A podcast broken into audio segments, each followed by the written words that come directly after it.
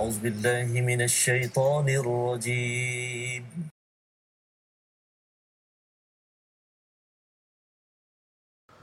أعوذ بالله من الشيطان الرجيم. بسم الله الرحمن الرحيم. الحمد لله رب العالمين. الرحمن الرحيم مالك يوم الدين إياك نعبد وإياك نستعين. اهدنا الصراط المستقيم. صراط الذين أنعمت عليهم غير المغضوب عليهم ولا الضالين.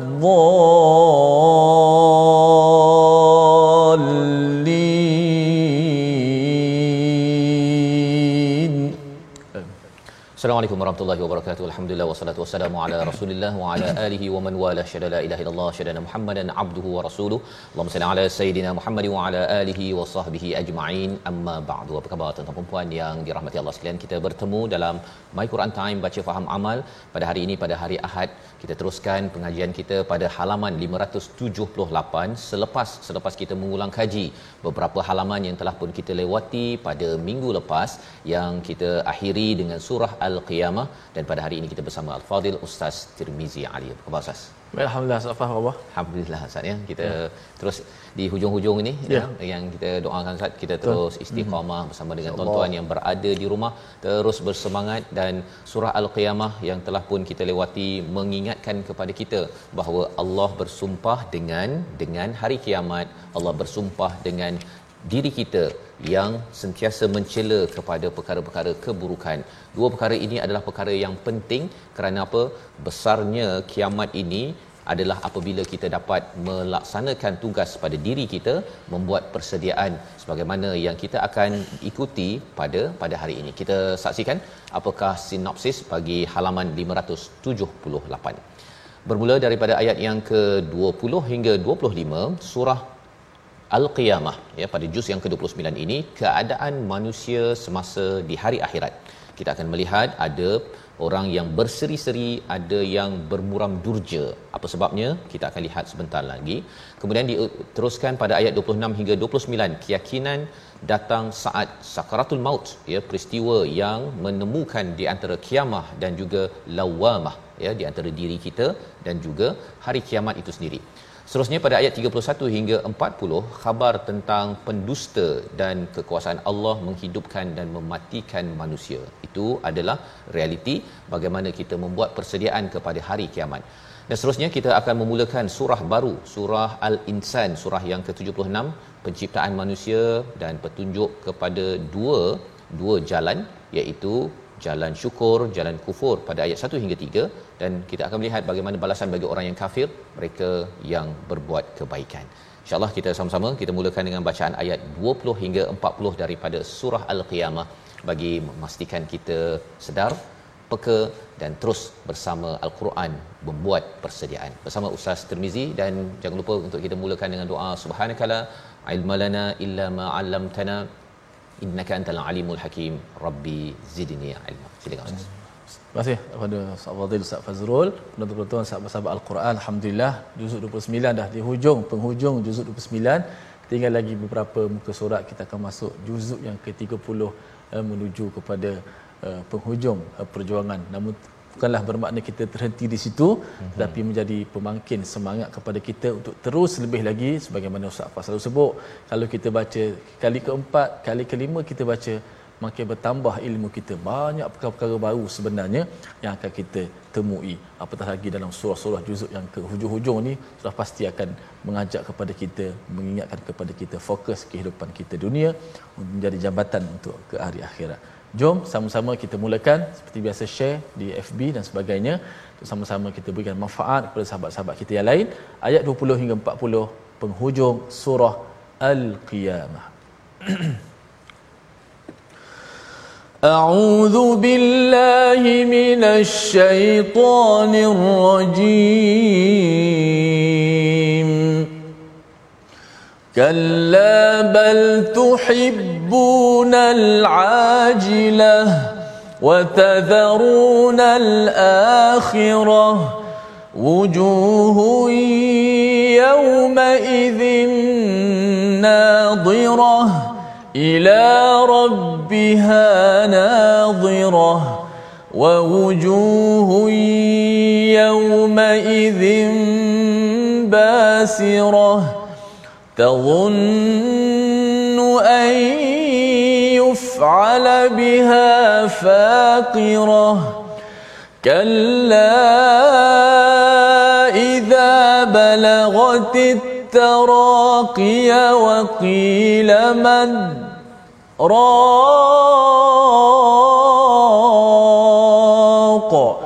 وظن أنه الفراق. والتفت الساق بالساق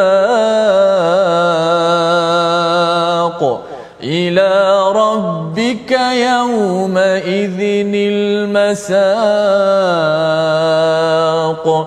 فلا صدق ولا صلى ولكن كذب وتولى.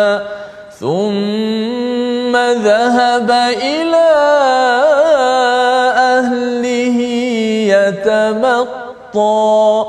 أولى لك فأولى ثم أولى لك فأولى.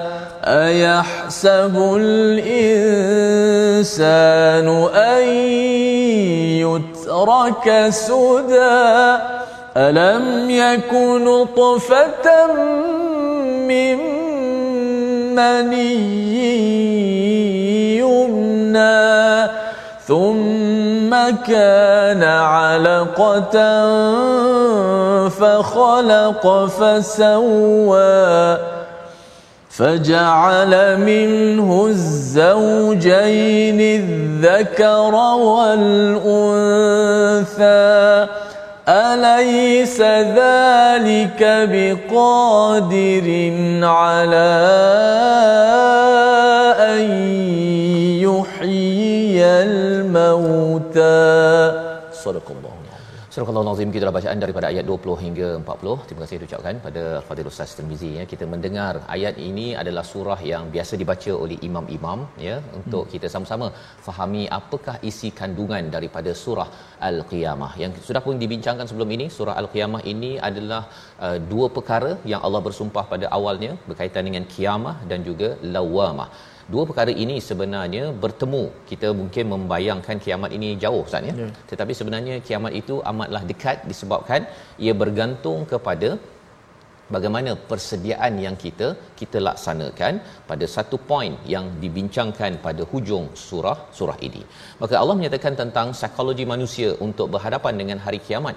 Perkara baik pun sebenarnya ramai manusia yang tergesa-gesa Allah menegur kepada kepada Nabi sallallahu alaihi wasallam yang ingin bersegera bila membaca al-Quran ini sebagai satu satu teguran juga kepada kita uh, Nabi itu sebenarnya teguran itu untuk kita juga ustaz ya, ya. ya. dalam hal membaca al-Quran ini nak cepat Ha, mungkin Ustaz boleh komen sikit lah bercakap tentang ada orang dia uh, baru nak belajar tapi dia kata kalau boleh saya nak pandai terus kan? Macam Ustaz Tirmizi contohnya. Allah. apa nasihat Ustaz pada ibu ayah?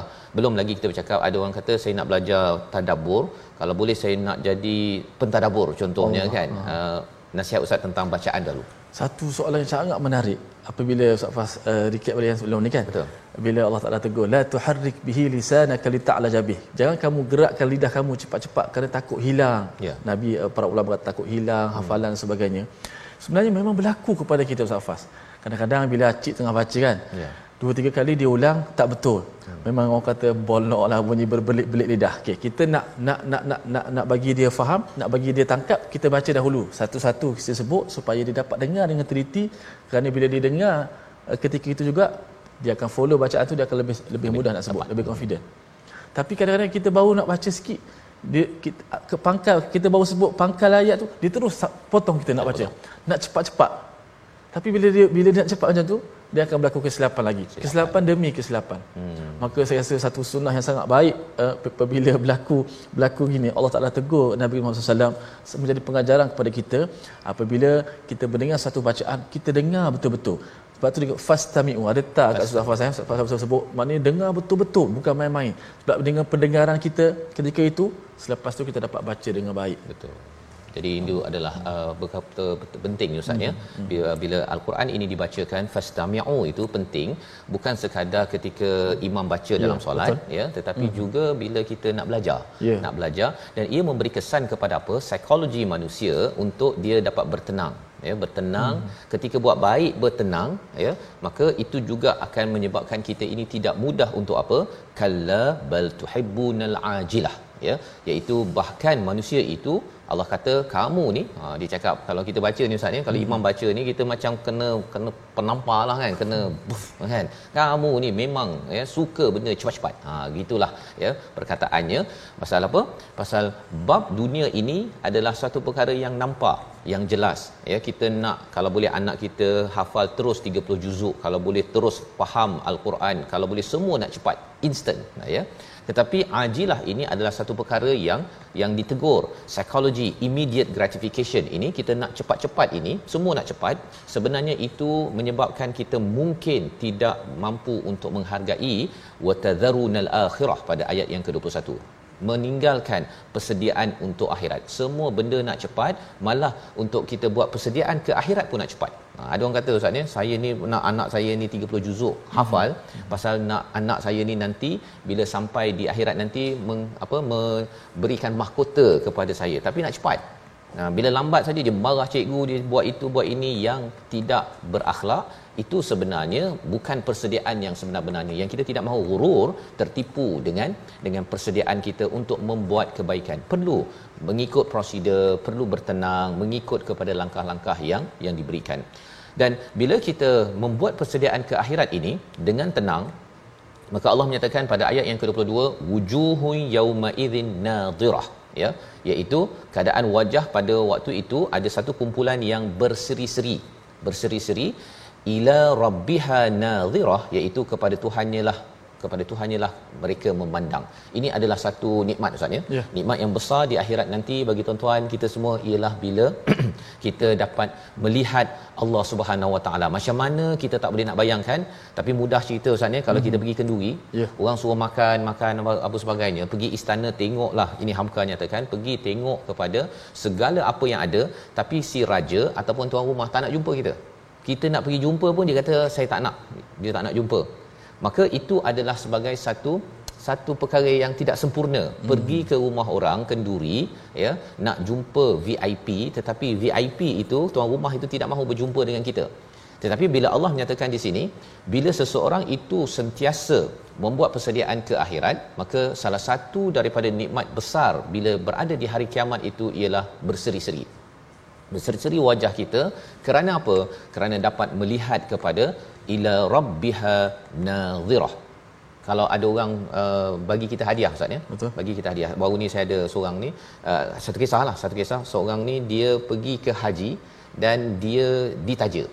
Tetapi dia tak tahu siapa yang menaja dia. Okay. Jadi orang tu pun tertanya-tanya macam mana siapa orang ni? Dan tak sabar-sabar ya. Dan kalau dapat jumpa orang tu sudah tentunya dia akan jadi amat gembira pasal apa? Tertanya-tanya apatah lagi kalau kita ini tertanya-tanya selama ini kita banyak dapat nikmat kita dapat banyak uh, apa rahmat dapat banyak pertolongan sudah tentu bagi orang yang yang sedang menuju ke hari kiamat menanti saat untuk bertemu kerana itu puncak kepada Allah. suatu nikmat Ustaz ya kadang-kadang kalau orang bagi makan dengan kita jumpa orang yang bagi makan itu akan menjadi nikmat itu lagi sempurna ya, Betul. ya berbanding dengan kita pergi kenduri ya, makanlah sendiri ambil sendiri dan tidak dapat bertemu dengan tuan punya rumah ter tersebut. Itu adalah satu perkara. Tetapi ada satu lagi kumpulan wujuhu wa wujuhu yauma idzin basirah. Iaitu satu kumpulan yang bermuram durja. Bermuram sedih uh, istilah bahasa Inggeris ni ustaz gloomy ustaz ya. Hmm. tak berapa seronok sangat tidak berapa gembira. Mengapa jadi begini tadhunnu an yuf'ala biha faqirah ya iaitu kerana dia yakin bahawa dia akan diberikan siksaan yang amat amat buruk. Mengapa buruk? Kerana selama di dunia ini selalu memberi alasan, selalu memberi uh, excuse ya, alasan untuk untuk berbuat sesuatu kebaikan padahal dah dinyatakan psikologi manusia memang suka bagi beri alasan tetapi sebenarnya dia tahu alasan itu betul atau tidak betul dia boleh ya menjawabnya sendiri apabila ia ditanyakan sebenar-benarnya. Maka dalam hal ini apakah yang memisahkan kita di antara hari kiamat dan juga hari ataupun diri kita antara diri kita dan hari kiamat? Adakah kiamat itu jauh ataupun dekat? Formulanya ataupun jawapannya pada ayat yang ke-26 hingga ayat 30 yang kita nak baca kerana ini adalah penentu sama ada kita ini benar-benar ya membuat persediaan untuk berseri-seri bila sampai di akhirat nanti ataupun bermuram durja kerana kerana tuan rumah tak nak jumpa malah diberikan azab yang amat-amat dahsyat ayat 26 hingga ayat 30 bersama Ustaz Tirmizi. Silakan. Baik, alhamdulillah terima kasih Ustaz Fas. Kita nak baca ayat 26 dan hingga 30 dan kalau perasan ayat yang ke-27 ada tanda sin kecil di atas uh, antara kalimah man dengan rock yang membawa maksud sin tu membawa maksud kita kena baca dengan saktah Ha, bukan sin tu maksud dia sin ada bari hatta bertemu dengan sin bukan eh? Sin tu dengan maksud simbol yang menunjukkan bacaan saktah. Imam kita Hafs an Asim di sisi riwayat imam kita Hafs an Asim kalimah ini membaca dengan saktah. Disebut saktah yang wajib bagi imam Hafs ada empat. Antaranya ini yang dalam surah al-qiyamah. Maka saktah ni apa? Kita berhenti seketika tanpa menarik nafas. Ha, kemudian kita meneruskan bacaan. Contoh waqilaman raq. Man? Raq. Berhenti seketika. Jangan lama sangat. Ha, bukan maka kita wakaf berhenti lama tak. Berhenti seketika sekadar ha, kemudian kita meneruskan pada kalimah yang seterusnya. Supaya apa? Kenapa kita baca sakta? Kata para ulama hikmahnya ialah supaya uh, nampak perbezaan antara uh, perkataan man dengan ra berbanding kalau kita sambung seolah-olah macam jadi satu perkataan marra. Jadi macam perkataan satu perkataan marra. Padahal itu dua perkataan. Dua man perkataan. dengan ada maksud yang tertentu raq maksud yang tertentu yang akan kita tadabburi baik. Auzubillahi minasyaitanir rajim kalla idza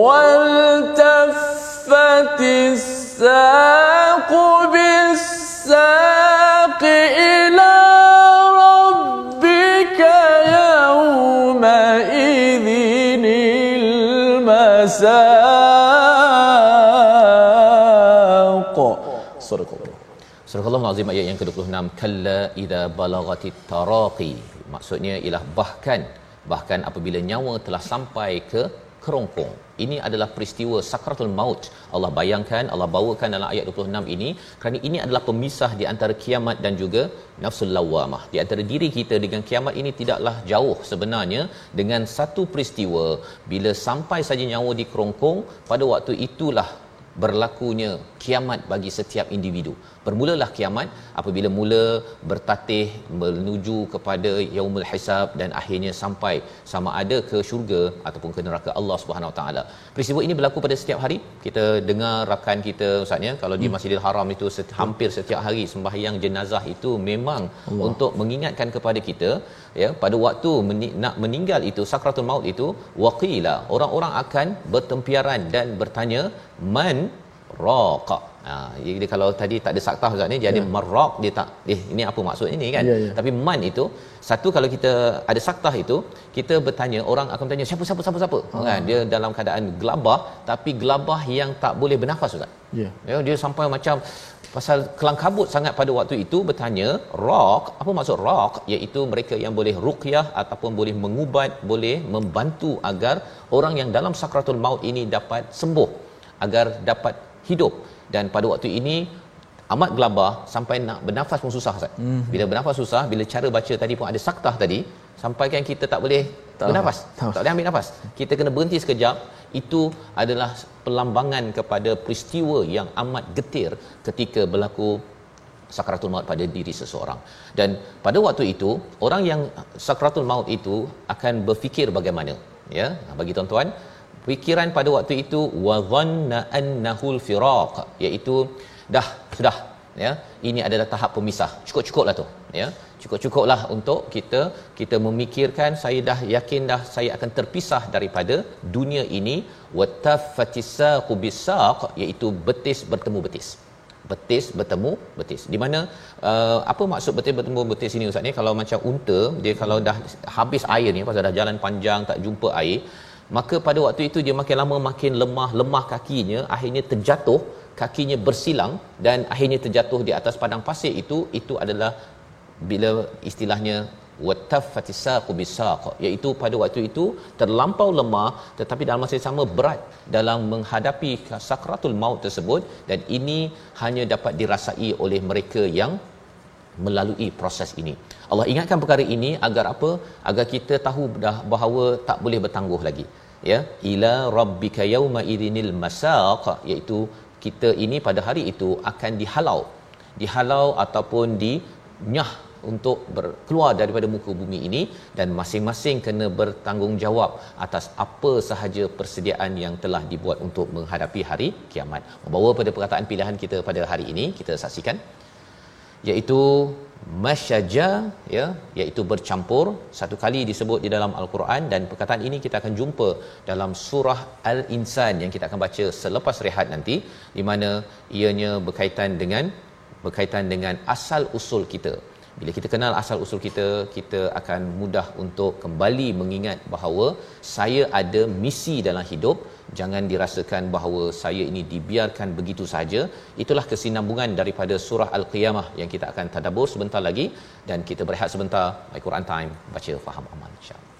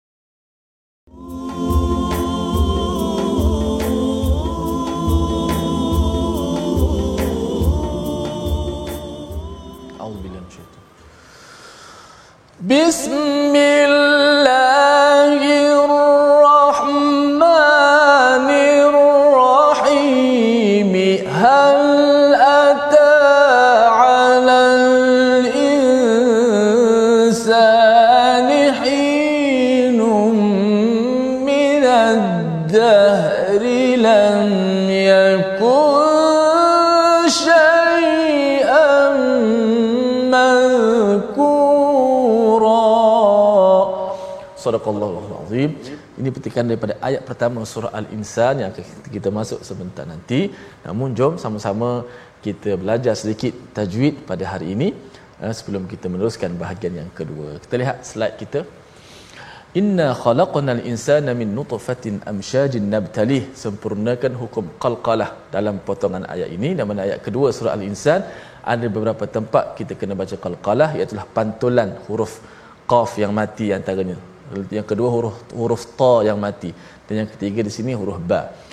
Inna khalaqnal inna khalaqnal insana min nutfatin amsyajin nabtalih qaf mati ta mati dan ba mati Ha, jangan kita baca inna khalaqnal insana min nutfatin amsyajin nabtali tiga-tiga tak kedengaran qalqalah sebalikkan jelaskan bunyi qalqalah itu bacaan inna khalaqnal insana min nutfatin amsyajin nabtali itu qalqalah apabila huruf uh, tiga huruf ni dia mati kita pantulkan uh, selayaknya sebagaimana huruf uh, yang ada. Kalau qaf bunyi qaf macam mana?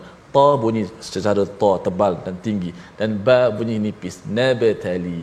Wallahu alam Terima kasih ucapkan pada Fadil Ustaz Tirmizi uh, berkaitan dengan qalqalah Ustaz ya. Dan hmm. dalam surah Al-Qiyamah ini ada banyak tempat yang uh, di hujungnya ah ah ah ta marbutah, hmm. ada yang bahagian ada ra ra ra, ada yang di hujungnya ih ih ih. Betul. dan ada yang berakhir dengan rock ya. Uh, dan kita tahu bahawa bila bercakap tentang yang uh, firaq ataupun saq ataupun masaq itu adalah qalqalah itu benar berat ustaz ya. Betul. Maka dia peristiwa yang berat yang menghadapi yang akan dihadapi oleh oleh setiap daripada kalangan kita tuan-tuan bila kita mendengar ayat ayat ini. Jadi apakah persediaan untuk kita memastikan bahawa bila kita berhadapan hari kiamat itu dia punya password dia ataupun dia punya threshold istilahnya ya titik gerbang bagaimana berpindahnya daripada dunia ini ke dunia yang akan datang ialah apabila berlakunya kematian persediaan yang Allah beritahu pada ayat yang ke-31 Allah menemplak kalau seseorang itu fala saddaqa wala salla. Mereka itu tidak membenarkan hari kiamat itu dengan apa? Mereka tidak solat ustaz. Mereka ya. tidak solat ya. Dalam ayat ini kita nampak wow wow yang ada ini bukan sekadar wow dan ya. Bukannya sekadar mereka tidak membenarkan nabi ataupun tidak menunaikan solat tapi sebenarnya tanda seseorang yang tidak membenarkan hari kiamat tidak membenarkan nabi ialah dia tidak solat Ha, ya wow itu adalah wow al-bayaniyah menerangkan tentang apa yang dimaksudkan dengan saddaqa yang membenarkan. Jadi Allah menyatakan pada ayat 32 walakin kadzdzaba wa tawalla. Orang yang tidak solat ini adalah yang mendustakan al-Quran, mendustakan hari kiamat, mendustakan nabi dan mereka ini adalah orang yang berpaling daripada keimanan kepada hari kiamat itu sendiri. Ya. Dan kemudian orang-orang yang begini bagaimanakah mereka mendapat ketenangan ya cara hidup mereka ialah thumma dhahaba ila ahlihi yatamatta mereka ini suka bersama dengan keluarga dan bercakap-cakap ustaz oh saya ni dah buat macam-macam saya ni uh, anak saya saya ni ada kereta ada rumah dia topik dia itu saja dia bukannya bukannya mendapat ketenangan dengan solat tetapi dengan bersama dengan keluarga. Itu sebabnya hmm. kalau kita jumpa saudara, kita bersama dengan keluarga, nak berborak okey tetapi jangan sampai kita mengisi dengan dengan yatamatta kerana itu tanda seseorang itu mendustakan kepada hari hari kiamat. Maka kesan daripada perkara itu Allah ber, melaknat aula laka faula thumma aula laka faula empat kali ustaz. Ya. yeah.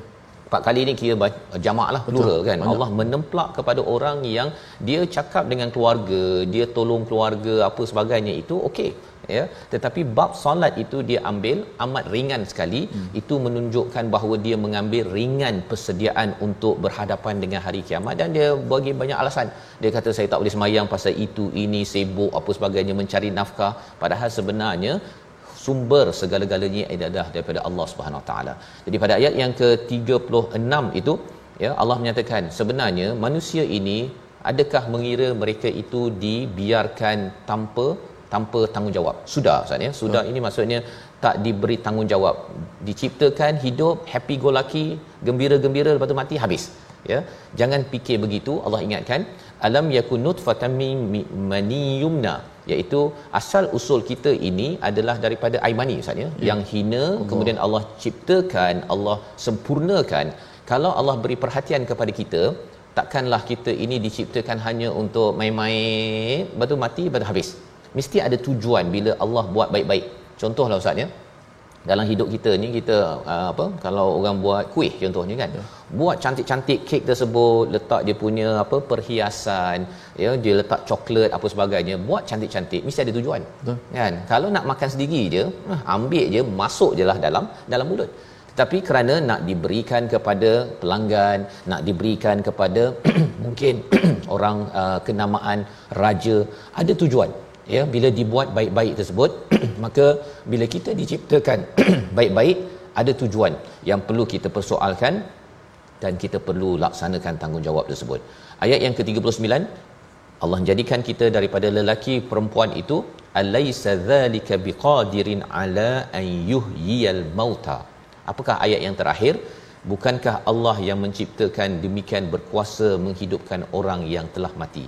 Allah bawakan balik kepada ayat 1 bahawa semua kita bukannya dicipta untuk hidup dan mati tetapi Allah boleh menghidupkan balik yang mati sebagaimana awal kita untuk kita dibangkitkan pada hari kiamat sila bersedia dengan dengan bekalan untuk menuju ke sana. Jadi ini adalah sebahagian daripada ataupun daripada surah al-qiyamah yang harapnya bila kita habis baca ustaz ya, Ya. kita akan rasa oh saya ni dah tak jauh dah kan? Bila-bila saja. Kalau kita ustaz ya pernah dalam uh, my Quran time ini ada yang kita jemput ya?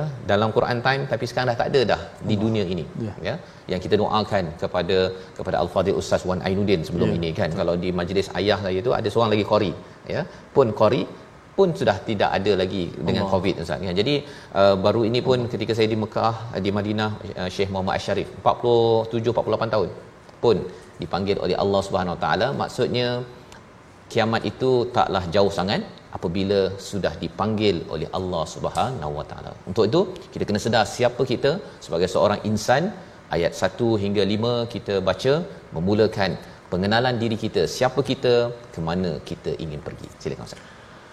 InsyaAllah. Terima kasih Ustaz Fas ya. Kita selalu sebut eh, Sebelum ni Hari kiamat Hari kiamat Hari akhirat. Kita semua takut. Sekarang ni kita dah Masuk surah qiyamah Allah sediakan satu surah Al-Qiyamah. Tak cukup pasal kiamat daripada Al-Baqarah. Allah sebut dalam surah-surah yang sebelum ni mm-hmm. Kita sampai dah surah Al-Qiyamah. Satu nama yang bukan sekat kita gerun Kita beriman eh, dengan hari kebangkitan ini. Dan mudah-mudahan dengan bacaan kita kali pertama ini Surah Al-Qiyamah dengan tadabbur Memberi semangat dan motivasi kepada kita Terus untuk belajar dan tambahkan ilmu dan amal kita insyaAllah. Itulah bekalan kita. Kita masuk surah baru Ayat pertama hingga kelima.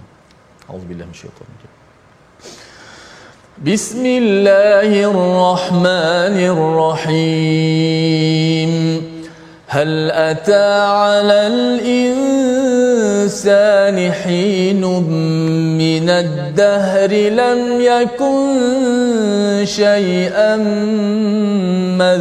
مذكورا إنا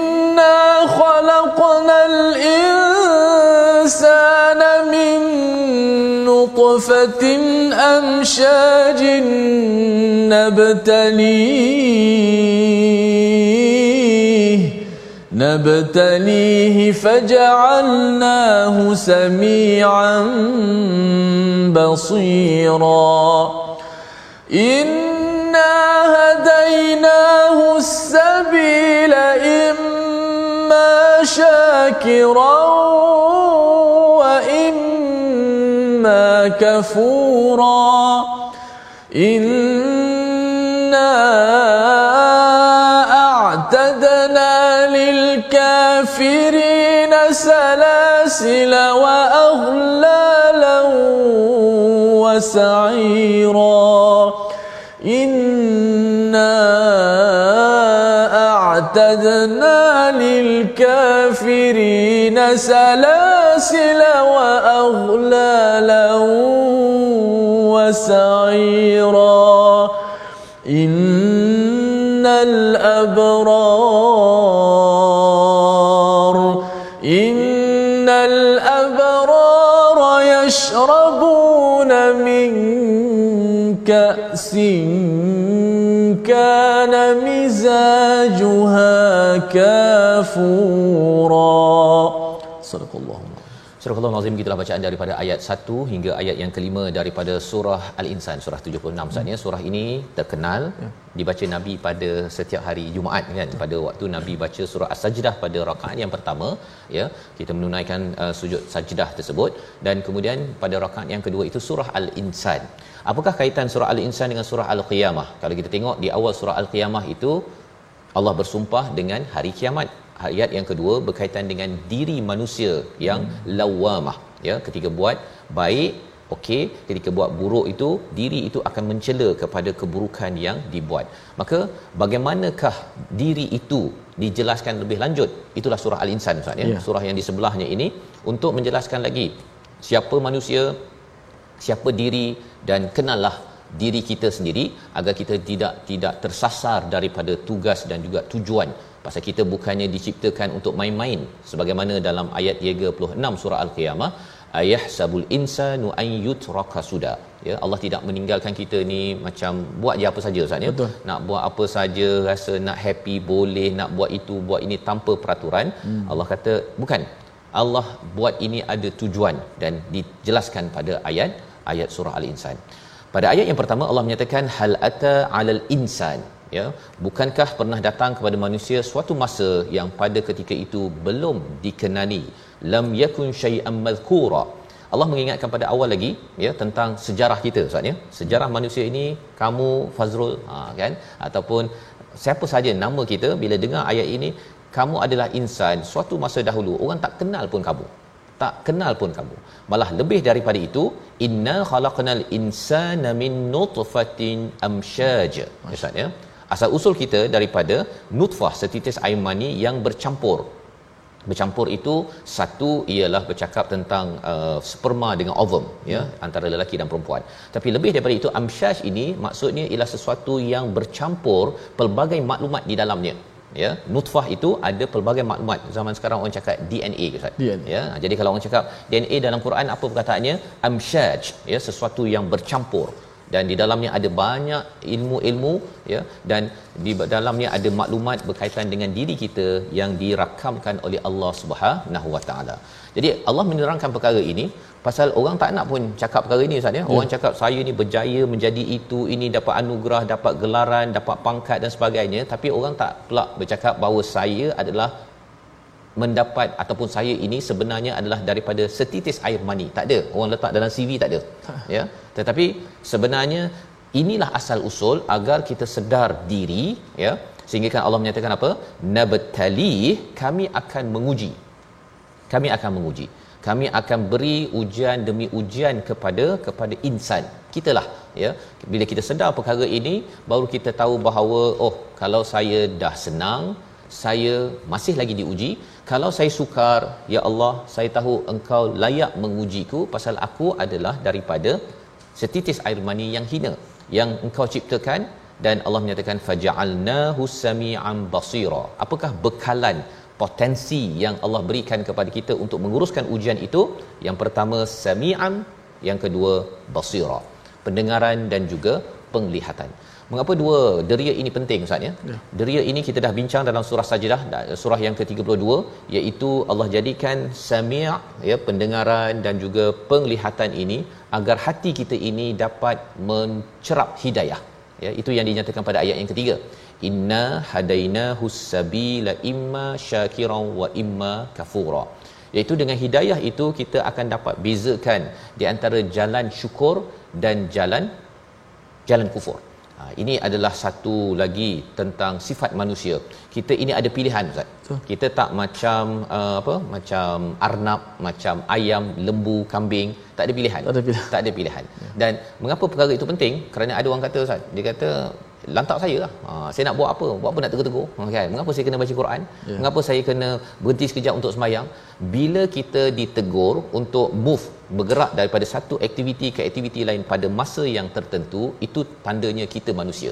Hmm. Tapi kalau kita tak kisah Ustaz kan? Tak kisah, nak kena halau baru, barulah kita akan pergi balik balik istilahnya balik kandang kan itu hanya berlaku kepada siapa selain daripada manusia iaitu binatang ternakan kambing contohnya kena halau halau bau dia masuk pada waktu maghrib. Betul. Jadi ini message yang Allah beritahu kalau kita ini bersyukur tentang potensi yang Allah berikan iaitu sami'an basira, kita tengok waktu dah nak maghrib kita balik. Kita tengok waktu dah pukul 12 nak baca Quran. Contohlah tak spesifik pukul 12, pukul 1, pukul 2. Waktu tertentu itu adalah tanda bahawa kita ini benar-benar bersyukur bukannya mengkufuri. Mengkufuri ini maksudnya tidak menggunakan potensi yang Allah berikan daripada telinga daripada mata untuk mencerap hidayah daripada Allah Subhanahu Wa Taala. Itu sebabnya kalau orang yang kufur ini Allah beritahu pada ayat yang keempat, kita baca ayat ini agar kita dapat kaitkan balik. Kita pernah menggunakan mendengar perkataan aghlal ini pada surah Yasin Ustaz. Ya. Ya. Uh, a'naqihim aghlal pada tengkuk mereka ada belenggu. Belenggu. Mengapa Allah ulang balik di dalam ayat yang keempat ini? Kita baca dahulu untuk kita memahami kaitan dengan surah Yasin sebelum ini. Silakan. Baik, jom sama-sama kita pasakkan lagi ayat keempat. Mudah-mudahan menjadi kekuatan kepada kita untuk sentiasa kita bertakwa kepada Allah. Eh, kita melihat, mendengar ayat-ayat azab sebegini, belenggu kenapa disebut aghlal lah. Ustaz Fah akan terang kepada kita. Mudah-mudahan ayat sentiasa menjadi uh, border lah kepada kita untuk tidak melakukan uh, maksiat insyaAllah. A'udzubillah minasyaitanir إنا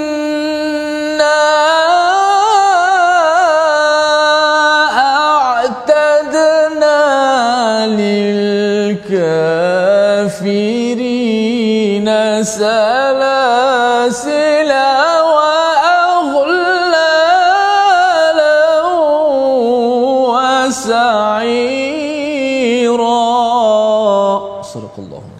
Sesungguhnya kami telah menyediakan bagi orang kafir itu rantai, belenggu dan neraka yang menyala-nyala. Tiga perkara ini sebenarnya bila kita sudah baca sampai tahap uh, juz 29 Ustaz ya. Ya. Kalau kita baca kita akan ter, terpanggil eh perkataan ini macam sudah muncul dan bila kita merujuk balik pada surah 36 surah Yasin Allah menyatakan tentang orang yang sombong.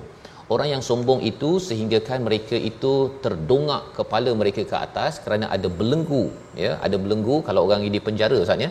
Kalau diletakkan dia punya belenggu itu dia akan terdongak. Dan kesannya apa? Orang yang terdongak kalau dia ada pen di depan dia pun dia tak nampak. Dia tak nampak disebabkan apa? Terdongak kerana sombong dalam dalam kehidupan. Maka ini perkara yang Allah nyatakan pada ayat yang nombor 3 sebentar tadi, bila seseorang itu kufur, satu kafir dari segi agama, tetapi dalam kehidupan kita sebagai orang Islam pun yang membaca al-Quran ada masa di mana kita boleh kufur. Boleh boleh tidak mensyukuri daripada nikmat yang Allah berikan sehingga kan apa? Sehingga kan inna a'tadna lil kafirin Allah berikan amaran dibekalkan ataupun disiapkan rantai-rantai belenggu-belenggu dan api dia dah ada rantai ada api ada belenggu. Saya memang tak boleh lagi mana? Ya, ya. Tak boleh lagi mana? Ini adalah azab yang paling besar. Mengapa dibawakan dalam hal ini? Kerana manusia boleh menghargai azab. Ha itu penting. Dia macam lembu sana dia makan dia makan makan rumput dia ada harimau ke apa dia makan makan makan. Bila harimau dah dekat saja baru dia nak berlari sudah terlambat. Dan kita tidak mahu jadi seperti seperti lembu lah kan? Yang tidak kisah. Allah cakap ada azab. Apa aku kisah ya. Tetapi kita menjadi orang yang membuat persediaan dan apatah lagi kita dibekalkan dengan innal abrara yashrabuna min ka'sin kana mizajuha kafura. Orang yang abrar. Apa maksud abrar? Orang yang buat kebaikan ustaz ya? Al-abrar. dia al-abrar ini orang yang stabil daripada perkataan bir itu dan ada kaitan dengan bar. Stabil maksud dia apa? stabil. Kalau bar tu kan darat hmm. kan? Kalau bah tu dia baru ni saya naik kapal tu kan? Ya? Jadi dia macam melambung-lambung sikit. Dia tak stabil. Kadang-kadang kita rasa pening. Bar ini dia stabil saja. Jadi orang yang al abrar dia buat kebajikan ni stabil tak ikut mood. Mana istiqamah lah. istiqamah ya dia tak adalah pula hari ini bulan Ramadan okey. Masa bulan Zulhijjah okey. Muharram ah, Safar ah, dia dah mula turun. Lepas tu dia, ah, dia tak. Dia stabil. Orang ini diberikan minum ya minum daripada gelas yang Allah. istimewa.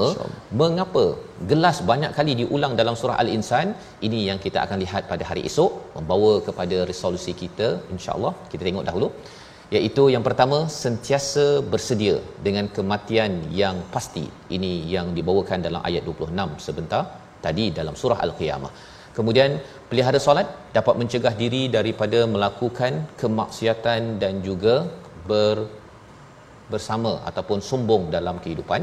Dan seterusnya kita ambil bina kehidupan yang berorientasikan akhirat untuk memastikan kita selamat diri kita dan keluarga kita. Ini yang kita belajar daripada ayat 2 dan 3 surah Al Al-Insan.